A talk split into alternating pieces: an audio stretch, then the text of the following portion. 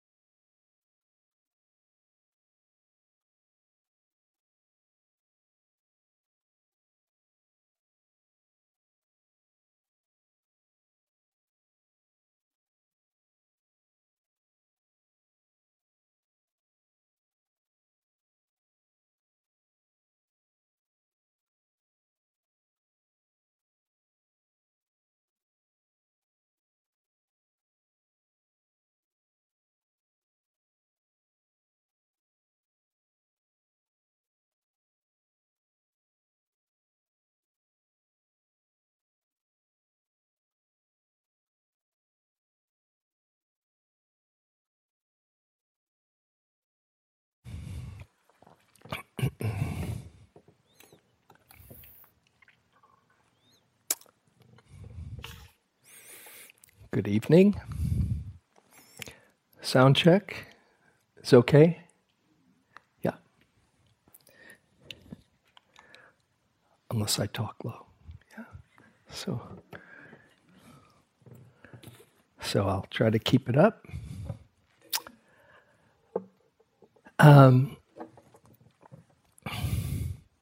so we said before uh, at, at, the start of the retreat, uh, I think I quoted the opening lines, one translation of uh, the Satipatthana Sutta, that uh, where the Buddha says there is one direct way. Thich Nhat Hanh translates it. There is one most wonderful way to overcome sorrow, lamentation, grief, despair, end pain and anxiety, and realize the highest happiness, and that is the establishment of mindfulness. which is what we're doing here these days. I wanted to read part of another sutta, which um, I find very interesting. The name of the sutta is One Fortunate Attachment. This is the Buddha talking about one fortunate attachment. And the interesting thing about this sutta uh, is in the Majjhima Nikaya, number 131, uh, the Bhaddekaratta Sutta. And this refrain that I'm about to read is also in 132, 133, and 134. So he thought this was a pretty good teaching, I guess. One fortunate attachment. I'll just read the very beginning and the, and the refrain. Thus have I heard. On one occasion, the Blessed One was living at Savatthi in Jeta's Grove, Anathapindika's park. There he addressed the bhikkhus thus Bhikkhus, I shall teach you the summary and exposition of one who has one fortunate attachment. Listen and attend closely to what I shall say. Yes, venerable sir, the bhikkhus replied.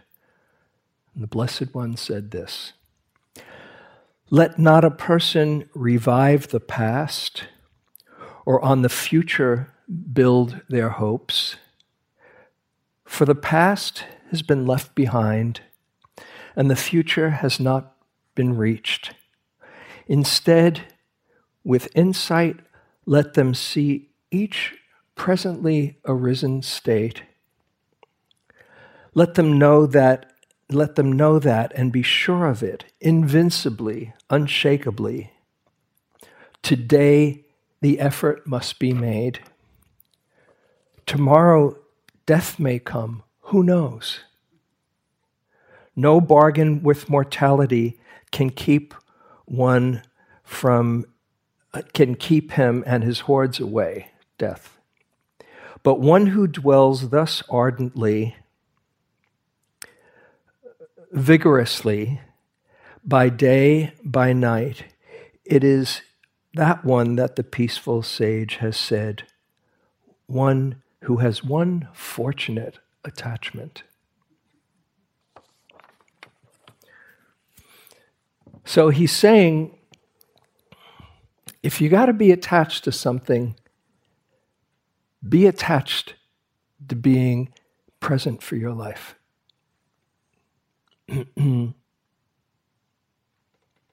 Very simple. What could be simpler? What could be easier?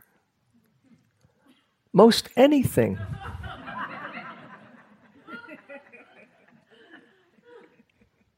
but we're learning here to not just come into the present moment, to embrace it, to welcome it, to embrace it, and perhaps in time to learn more and more to love the present moment. And I wanted to talk tonight about this opening to the present moment and learning more and more to welcome and love it. Now, I'm sure there have been moments here. Uh, it's been really um, lovely to to see the interviews over time as people have settled in. Uh, that it, it's not uncommon for people to report, "Oh, there were moments when it, it was so so good to just be here." I don't mean just here on Spirit Rock. I mean be here in this moment. If that hasn't happened to you, no judgment, if it's been struggle from day one and there hasn't been any moment that it's been okay and even um, enjoyable to be here, just be patient with yourself. That's part of the process. But I'm curious how many people have had moments where they've really just enjoying being present here. Good. It's good, isn't it? when you're finally here and you're not struggling. And of course, it often happens when it's a pleasant moment, you know, less so when it's an unpleasant moment. But even for those glimpses when it's a pleasant moment and you say, oh, gee, why would I want to be anyplace else? That is giving you a taste that more and more you are drawn to be here. Not because you're going to be a good yogi or you're going to have something to report to the teacher in a practice meeting, but just it feels good to be here and not lost in the past or thinking about the future or lost in some fantasy imagined or perhaps having real elements to it, but the mind just manufacturing a thought. What a relief to not be pulled like that and to just come here and rest in this present moment.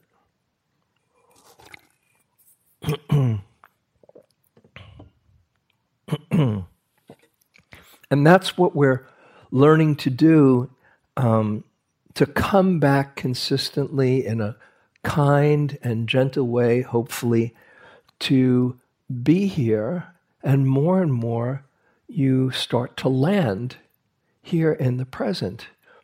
and sometimes it feels like, I don't know if I mentioned this before, Trungpa Rinpoche had this um, this phrase. He says, sometimes it feels like manual labor. Okay, come on back.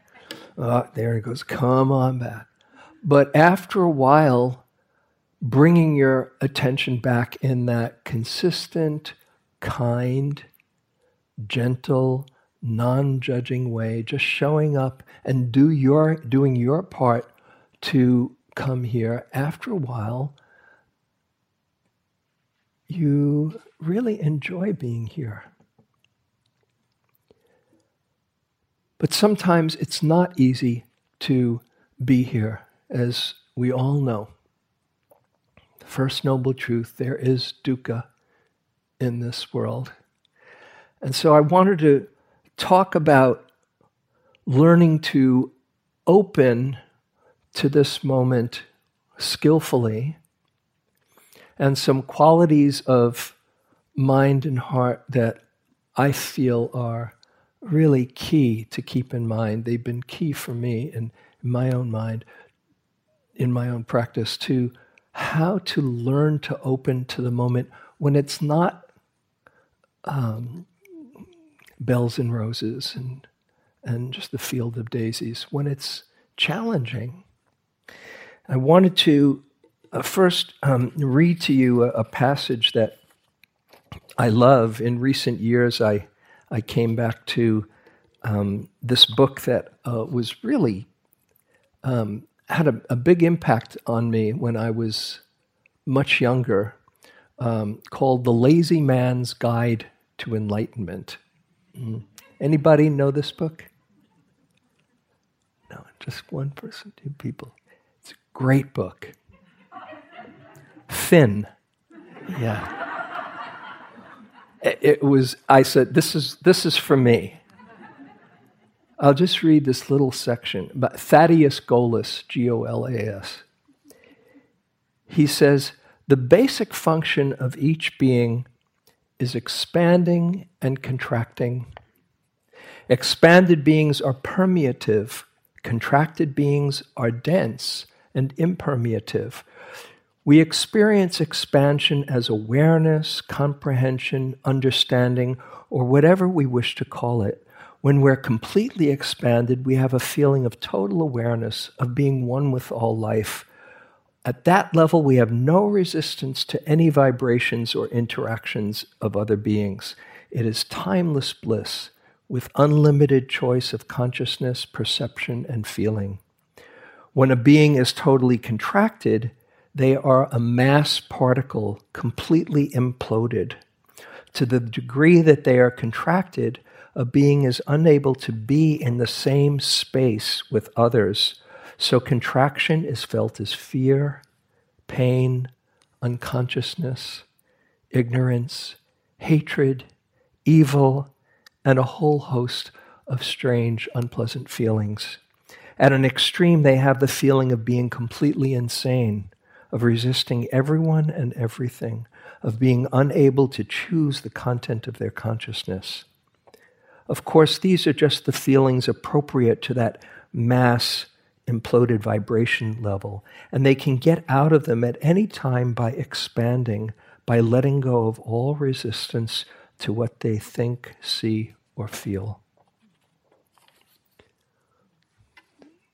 Simple, isn't it? Doesn't that make sense? And that's what we're doing here. That's the power of mindfulness to create a sense of space in the mind and the heart so that wisdom can shine through and see things clearly. So the love that's in there can shine through and be felt and, and touch others. It's all about opening uh, the, the wholesome and unwholesome states, akusala and kusala, I might have mentioned this, the akusala, unwholesome states, greed, hatred, delusion, and those, they're all tight and contracted. And all the wholesome states, generosity, kindness, compassion, joy, they're all expansive states. So this is about learning to be spacious. There was a, a talk, uh, a Tibetan master came here one uh, Monday evening and gave the talk, and um, somebody told me about the talk. A few people told me about it, and so I listened to it. And um, he started out by saying, um, or somewhere in the middle of the talk, he said, I can sum up the whole of Dharma practice in two words. Everybody was really attentive. Yeah. And he said, Be spacious. And that's what mindfulness cultivates, whether it's an unwholesome state, creating space around it, or a wholesome state, deepening that quality of expansion. but you have to be willing, in order to do that, to open to it all, not just when it's pleasant. And of course, I'll mention this a little bit more. It's not always appropriate to open in every moment. There are some times when it's important to protect ourselves and and uh, and feel the uh, a, a sense of safety before we open. So this is not just a one one instruction fits all at every time, but this is the direction that we're going. and there are different qualities that, as I say, I have found really helpful and key in learning to open to our experience, even when things are hard. And also learning to take in the good without attachment. Because it goes against the grain to learn to open to our experience. We are so deeply conditioned to contract in relation to experience. If things are unpleasant, of course, there's contraction away. No, I don't want to experience that version. and when things are really wonderful and pleasant, there is the understandable conditioned habit to contract around experience. I want this. How do I keep it here? And so it's really what? Going upstream, as it's sometimes called, to open to experience and when things are difficult, to be willing to learn how to be with them. And when they're beautiful, to learn how to enjoy them without grasping. so, I want to mention a few of these qualities. The first of them is um, forgiveness. Uh, yesterday, I led the uh, Brahma Vihara practice when I finally got here on time. Uh, hope you forgave me for that. On forgiveness, and if you were here, I talked about forgiveness first in the sense of forgiving this body for when it doesn't cooperate, realizing just how amazing this gift is that serves you. And it has its own laws, it follows its own laws. And so, although it tries its best to serve you, one of the laws of reality is impermanence. And sooner or later, things change. You know, when we're feeling healthy, ah, great, this is the way it's supposed to be. And then something happens, oh, oh I never even heard of that condition. Wow. Oh, I, what is that? What is that? It's amazing. Now we have medical uh, knowledge that names and understands all of these things that can go wrong with the body. Reminds me when I was first learning to drive a car, you know, and then I'd be driving along, and then all of a sudden, something would happen. Oh, what is a water pump? Oh, I, I need to replace it. You know. Oh, okay. You know. Oh, carburetor. I don't even think they have carburetors anymore now. You know. And I just learned all these different parts of the car by sooner or later something would break down. Oh, I need to replace that. It's the same with our bodies. And the Buddha said, yes, this is part of the law of impermanence. old age, illness, death. This is it. And so, forgiving our bodies when they don't act the way we want or uh, they disappoint us in some way by a sense of appreciation. And the same with our minds that just do such amazing work in processing the world and solving problems. And there are habits that get developed. It's all habit. That's what the Buddha said. It's all habit. And he said, here is a habit to practice mindfulness that will undo all the unskillful habits and cultivate all the, the wise ones. But it's just these habits of mind or these habits of heart that react when they get triggered or stimulated. Oh, yes. Can we forgive our mind or our body and our heart when it's they're just following patterns and conditioning and following their own laws. so, forgiveness, we have a lot of practice in this meditation exercise to practice forgiveness. Every time your mind wanders, how do you relate to it? Darn it, will you stop thinking? That's not the way. No. All that does is contract the, the whole system more and spin the mind out. Can we forgive our minds for just doing what they do and bring them back with kindness and love? Can we forgive our body when our shoulders ache or our knee starts to throb? Can we forgive our heart when there's sadness or fear or worry instead of getting annoyed or frustrated or angry with it? This is what we're learning here. And as the Buddha said, the key is to not take it personally. Just following its own laws and the awareness that can see without getting reactive or taking ownership of it or blaming ourselves or blaming our body, ah, there is where the the healing and the heart can start to open. And that we get lots of other chances for forgiveness Anytime that we're judging ourselves for not being as good a yogi or any way that we don't measure up, that we're not getting a gold star for our practice that day, let go of the report card.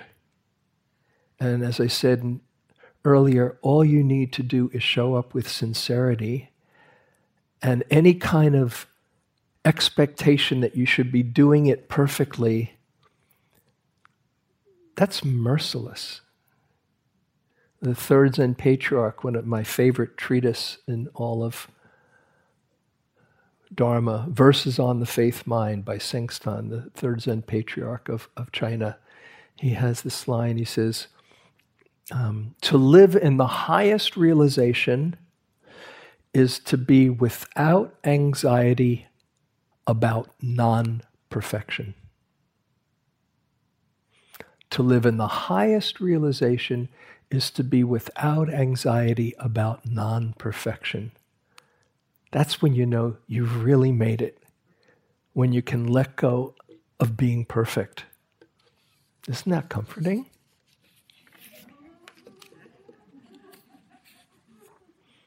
Something to strive for? Hey, I'm doing a pretty good job of non perfection today. This is a part of a poem that uh, I, I, often read. I'll just read the last part of it. Uh, Awakening Now by Danna Faulds. She says, Do you value your reasons for staying small more than the light shining through the open door? Forgive yourself. Now is the only time you have to be whole. Now is the sole moment that exists to live in the light of your true self. Perfection is not a prerequisite for anything but pain. Please, oh please, don't continue to believe in your disbelief. This is the day of your awakening.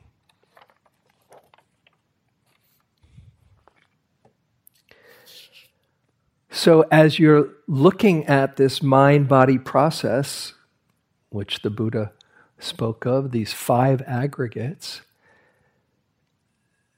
he said, In this fathom long body, the whole of the Dharma is revealed suffering, the cause, the end, and the path leading to the end. In this fathom long body, six feet, give or take a foot and a half standard deviation, we pretty much fall into that. And he says, Take a look. This is your laboratory to investigate, to explore the human experience. And so when something gets activated, oh, and there's sadness. Oh, it's just sad Buddha. Oh, lonely Buddha. Frightened Buddha. It's just coming to visit you for a moment. It comes and it goes. Forgiveness. Starting with ourselves, then we can extend that to others when we see our own laboratory and we forgive ourselves, then we can have more compassion and forgive others as well. So that's the, the first. Okay. Second, patience. In the ten paramis, patience, khanti, K H A N T I, is a key to this whole process. You can't hurry up this practice. You know, I've I used to think, how can I get around the first three days and just settle in? Ah, doesn't work like that there's a natural organic process and you put in your time and you show up and you do it with kindness and um, mm, perseverance and wise effort. And with patience it's like you're you're planting a seed and you're watching it grow. And you can't pull the sapling the seedling out. Is it ready yet? No it just takes its own time to grow. And so you're learning here to be just with this moment instead of toppling forward. Have you noticed yourself toppling forward at all? The first three month retreat I did, this is the first retreat at IMS, 1976. And I thought, you know, I came in, okay, I'm going for it. And by the third day, I was saying, What did I get myself in for? and I started counting minutely oh, 11 weeks, three days, 15 hours, 20 minutes to go. I don't know if I'll ever make it. And it was, it was scary.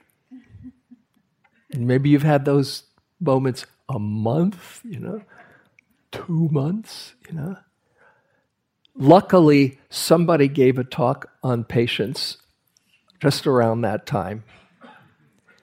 And I played this little game with myself every time I started saying, you know, 11 weeks, one day, you know, I would just come back to this moment. This is when it's happening. This is the only moment that there is. And I invite you to experiment with that, noticing the difference between toppling forward and being here in this in the present moment. Just try this. Some of you have done this with me before. Just imagine something that you're looking forward to. You know, maybe the end of the retreat. You know. Yeah. Or maybe lunch tomorrow, or your next interview, or something in your life. Okay? Just imagine in front of you. Okay. And there it is.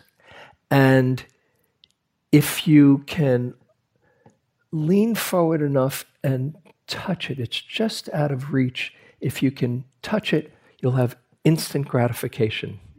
Okay? So just play this little experiment with me. Think of something you really want, you're looking forward to. Maybe you've had some thoughts about the future. And now I'd like you to reach and go for it. When if you really go for it, it's just out of reach. Oh, it'll feel so good.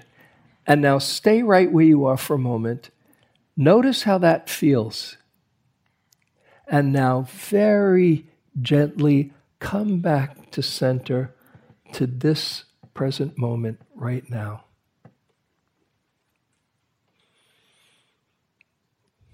Feel the difference? Sometimes having a v- somatic experience of it gets the point home. As, as seductive and tantalizing as this is, it's really off balance. But when I come back to right now, oh, life is happening right now. That's pretty good. Is refuge in the present moment. And so I invite you, when you see it, don't judge it. Oh, toppling forward Buddha. Ah, I have the option to come back right now. It's said the spiritual journey takes a, a cup of wisdom, a barrel of love, and an ocean of patience. Khanti, the parami of patience. Another support for learning to open to this moment and be here now. Sense of humor really helps. Big time. Because if you if you have a sense of humor, then you can laugh at this crazy mind. You know, instead of, oh my God, look at my mind. You know, wow, look at that mind. It's just amazing. You know, as uh, as Wavy Gravy says, if you can't laugh, it's just not funny.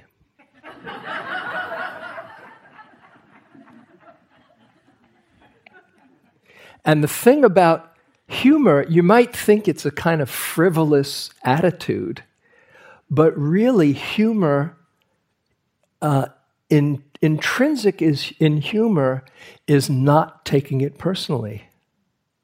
When you can laugh at this mind, then you're in on the joke instead of being the butt of the joke. Wow, look at the mind. This is a. No, maybe I'll. Yeah, I'll, somebody just sent me this um, poem by John Roedel.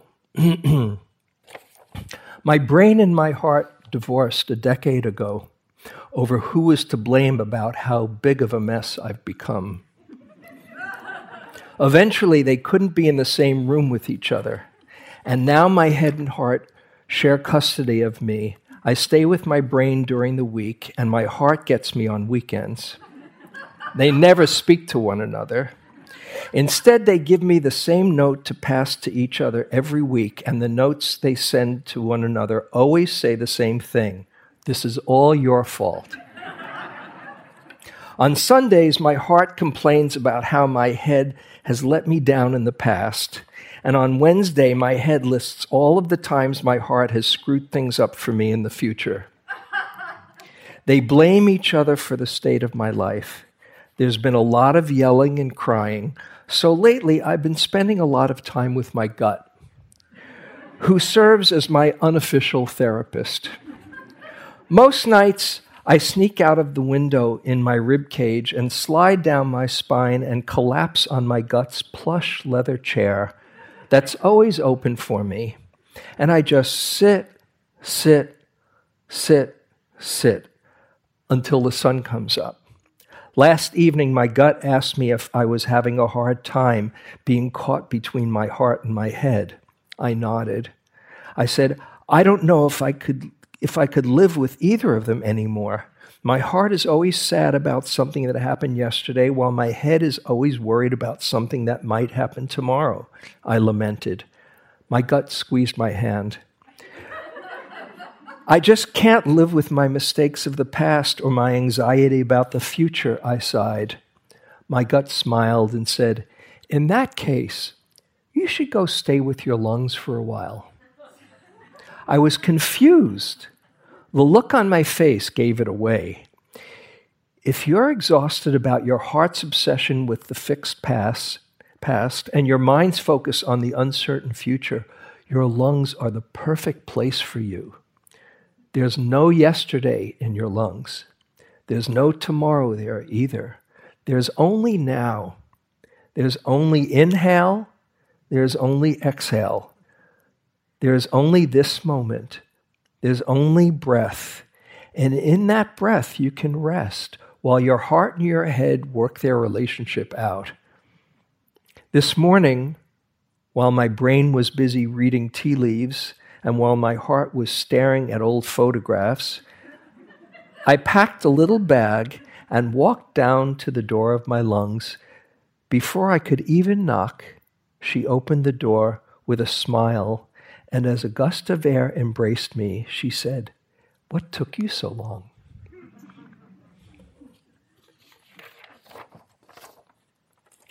Having a sense of humor makes all the difference in the world. I've some of you have heard this story, and another retreat story on a three month. It was on my, uh, yeah, on uh, my first three month retreat. Again, I uh, I have a jukebox often in my head. Maybe some of you know that experience. And this song came on in my mind from um, Bob Dylan's um, early, brilliant, very depressive period. I was a huge Bob Dylan fan. And the song came in my mind, Visions of Johanna, and it goes, I'll just sing a little bit. Ain't it just like the night to play tricks when we're trying to be so quiet? We're sitting here stranded, though we're all doing our best to deny it. This is on a three month retreat. and that verse played over and over and over for one solid week. Fun. We're sitting here stranded, though we're all doing our best to deny it and I was getting heavier and heavier.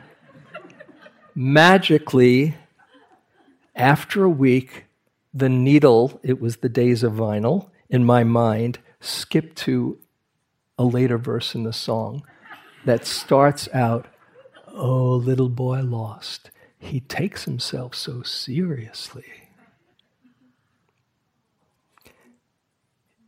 It was like the sky opened up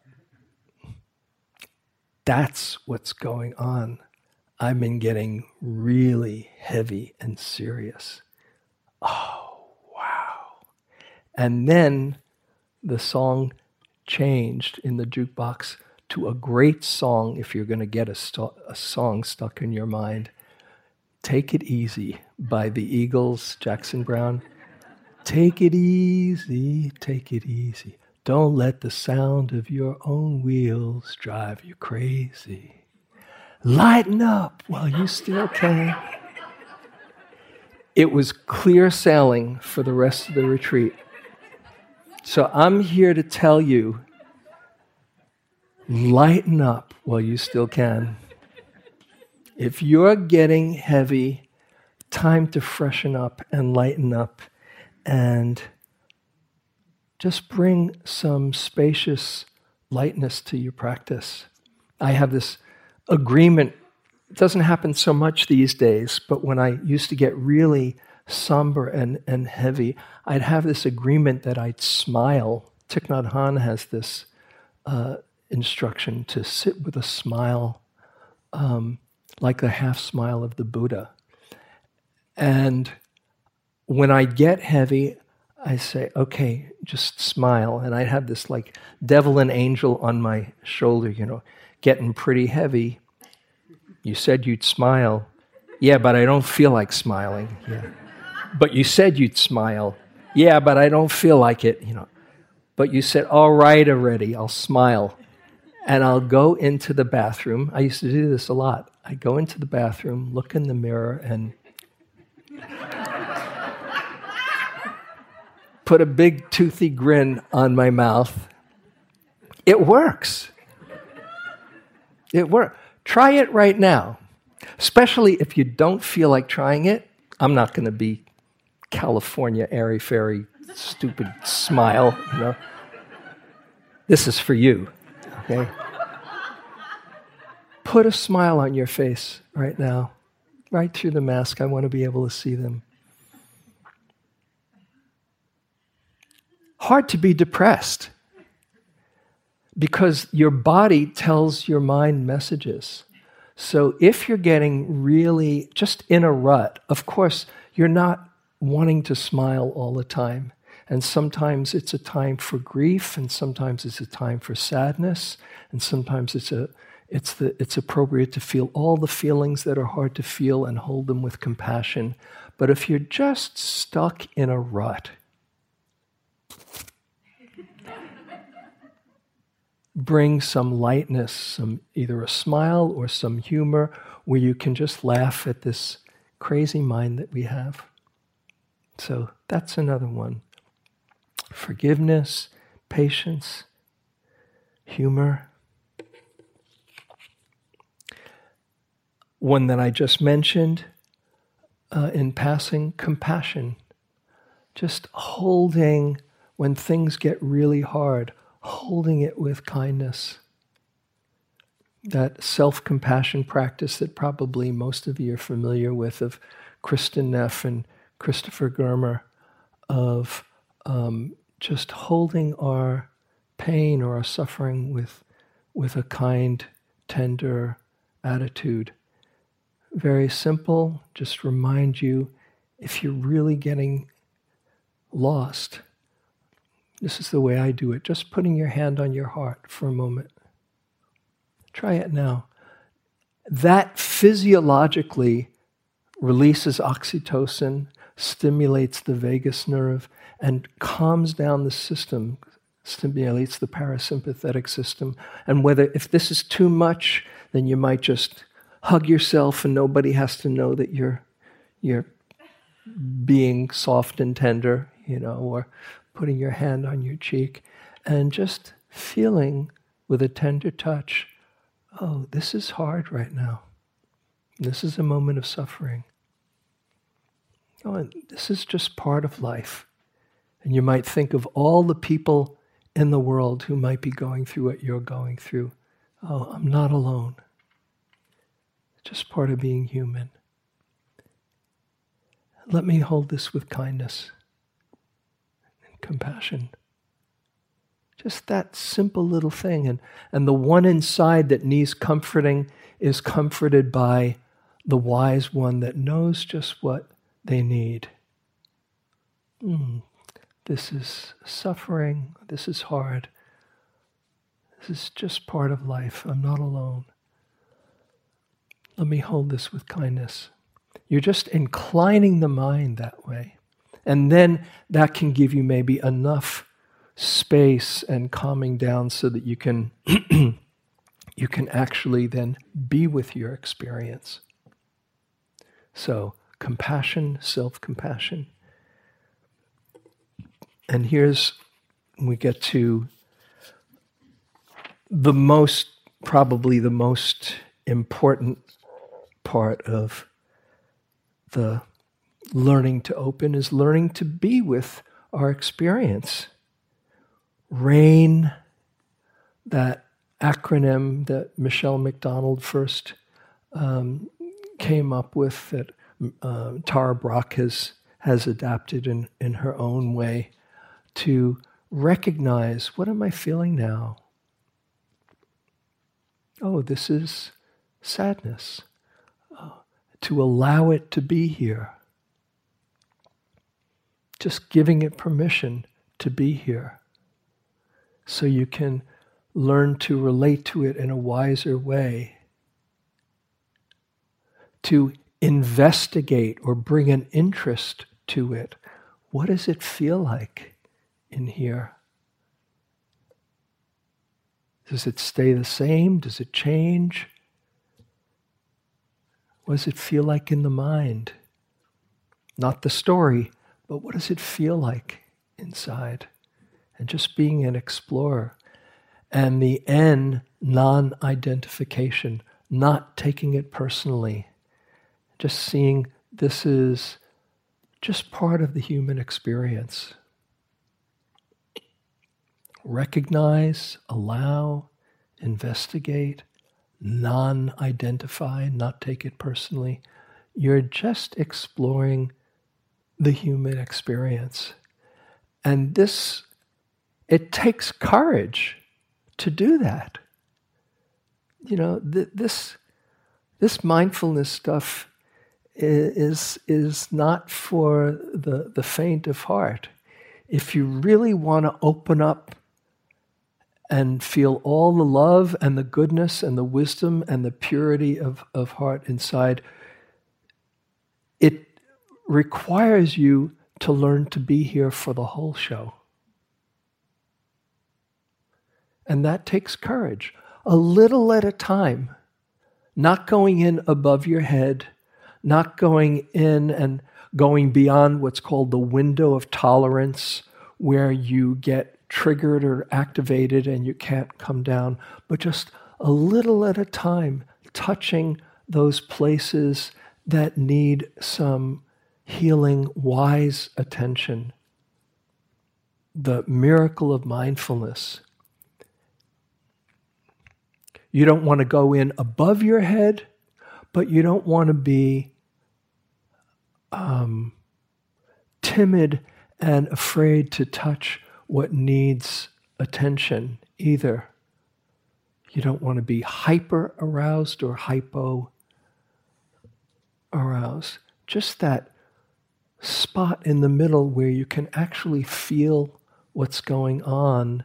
And in the feeling, there's an expression in, uh, in mindful self compassion, um, two expressions name it and you tame it. That is, recognize, oh, this is what's happening, and feel it, and you heal it. If you learn how to skillfully touch it a little at a time. And I think I want to, yeah, now share this little mm, experiment. This will be a, a multimedia talk, if May will help me.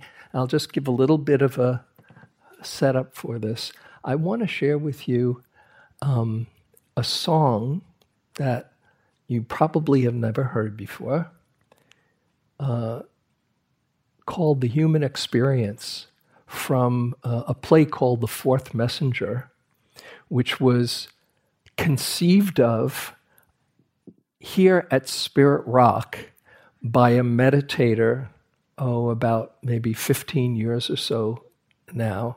And it was her first retreat. I was here for that retreat, and we became good friends. And she's a brilliant playwright uh, and, um, uh, and has put on many plays. But this is a play uh, that was a kind of takeoff on the Buddha's life, where the Buddha um, comes in the form of a, a female Mama Sid, she's called in the in the play, and she's the guru, and she's this is a scene where she's teaching somebody how to open to their fear, and this to me, communicates in a much better way than I can just talking about it. I have the lyrics, so, but I asked May before, can they, can you understand? She said, I can pretty much make out every word. So I can share some of the lyrics afterwards if needed. But here is the human experience from the, the play The Fourth Messenger and um, uh, Mama Sid teaching this woman who has cancer, who is filled with fear, to open up to it. So let's try it. Oh, yeah. Wait. Put it right next to it, and and lift and the uh, make the sound higher. I'm so afraid. Yeah. A little louder. I see the fear. What color is it? White, What shade? blinding. Like sun on snow. Yes. Breathe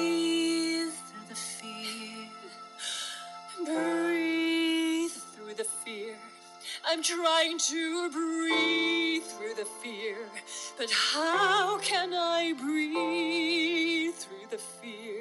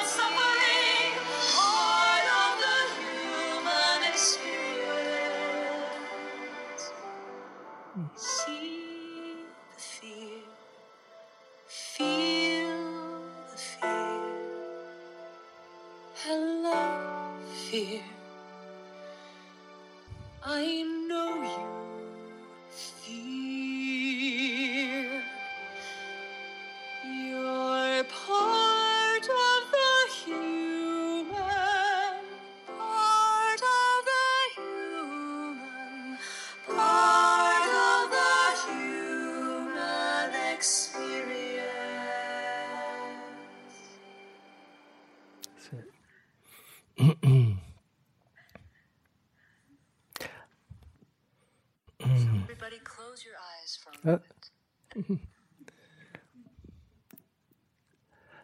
that so beautifully to me describes what we're doing.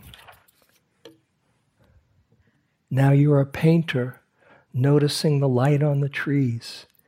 Now you're a scientist gazing through a microscope. You're a detective gathering clues. So keenly attuned to everything around and inside you joy and doubt, fear and rage. Feel them spark, ignite, and blaze. Let them burn themselves clean and evaporate, like all of this human experience. Now, see the grief. Name the grief. The act of naming brings relief. Heavy, light, shallow, deep, part of the human experience. Step outside your suffering. See the fear, feel the fear. Hello, fear. I know you fear. You're part of the human, part of the human, part of the human experience. And that's what we're learning to do to open to the difficult and not be afraid of it, just in the measure that feels skillful and appropriate for us. And we gain courage and strength when we learn little by little to do that, that we have the capacity to, to be with anything, really. Awareness can hold it all. And then the other side of that is that there's blessings and magic and joy and goodness and love, all of those things learning to open to those too, not to be afraid of those. Sometimes people are afraid of those. To open to it all, open to the whole show.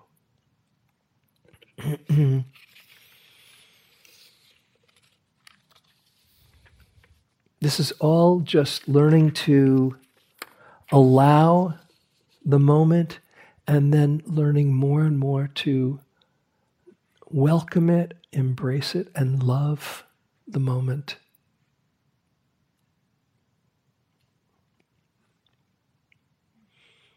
This is what we're doing here forgiveness, patience, humor, compassion,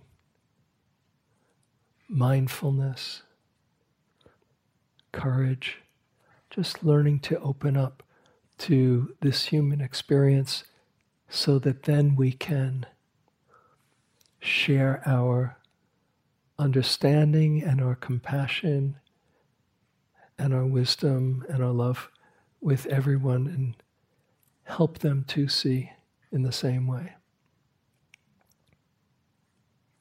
So let's sit for a moment.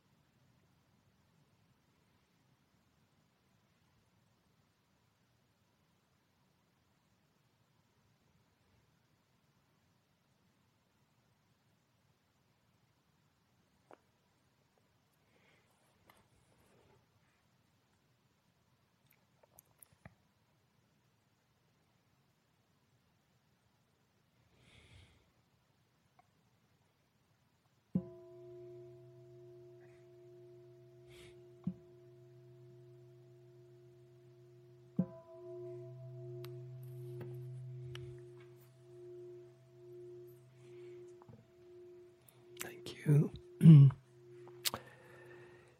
enjoy a half hour of practice on your own, walking, whatever, coming back for a last uh, chanting and sit. And uh, you might just practice that attitude of, oh, this moment, one fortunate attachment, let me be attached to being here right now. okay, thank you. Good night.